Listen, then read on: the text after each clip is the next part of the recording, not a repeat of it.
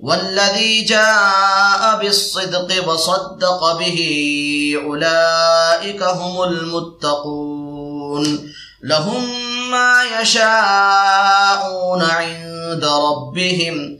ذلك جزاء المحسنين. ليكفر الله عنهم أسوأ الذي عملوا ويجزيهم أجرهم بأحسن الذي كانوا يعملون۔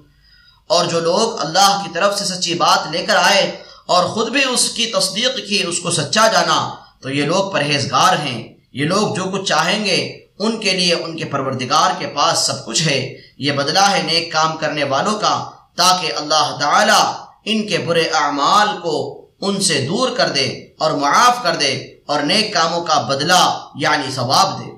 فائدہ۔ جو لوگ اللہ کی طرف سے لانے والے ہیں، وہ انبیاء علی نبینا وعلیہم الصلاۃ والسلام ہیں۔ اور جو لوگ اس کے رسول کی طرف سے لانے والے ہیں، وہ علماء کرام ہیں۔ شکر اللہ سعیہم۔ حضرت ابن عباس رضی اللہ عنہما سے منقول ہے کہ سچی بات سے مراد لا الہ الا اللہ ہے۔ بعض مفسرین سے نقل کیا گیا ہے کہ الذي جاء بالصدق، جو شخص سچی بات اللہ کی طرف سے لے کر آیا سے مراد نبی اکرم صلی اللہ علیہ وسلم ہیں اور صدق بھی یعنی وہ لوگ جنہوں نے اس کی تصدیق کی، سے مراد مومنین ہیں۔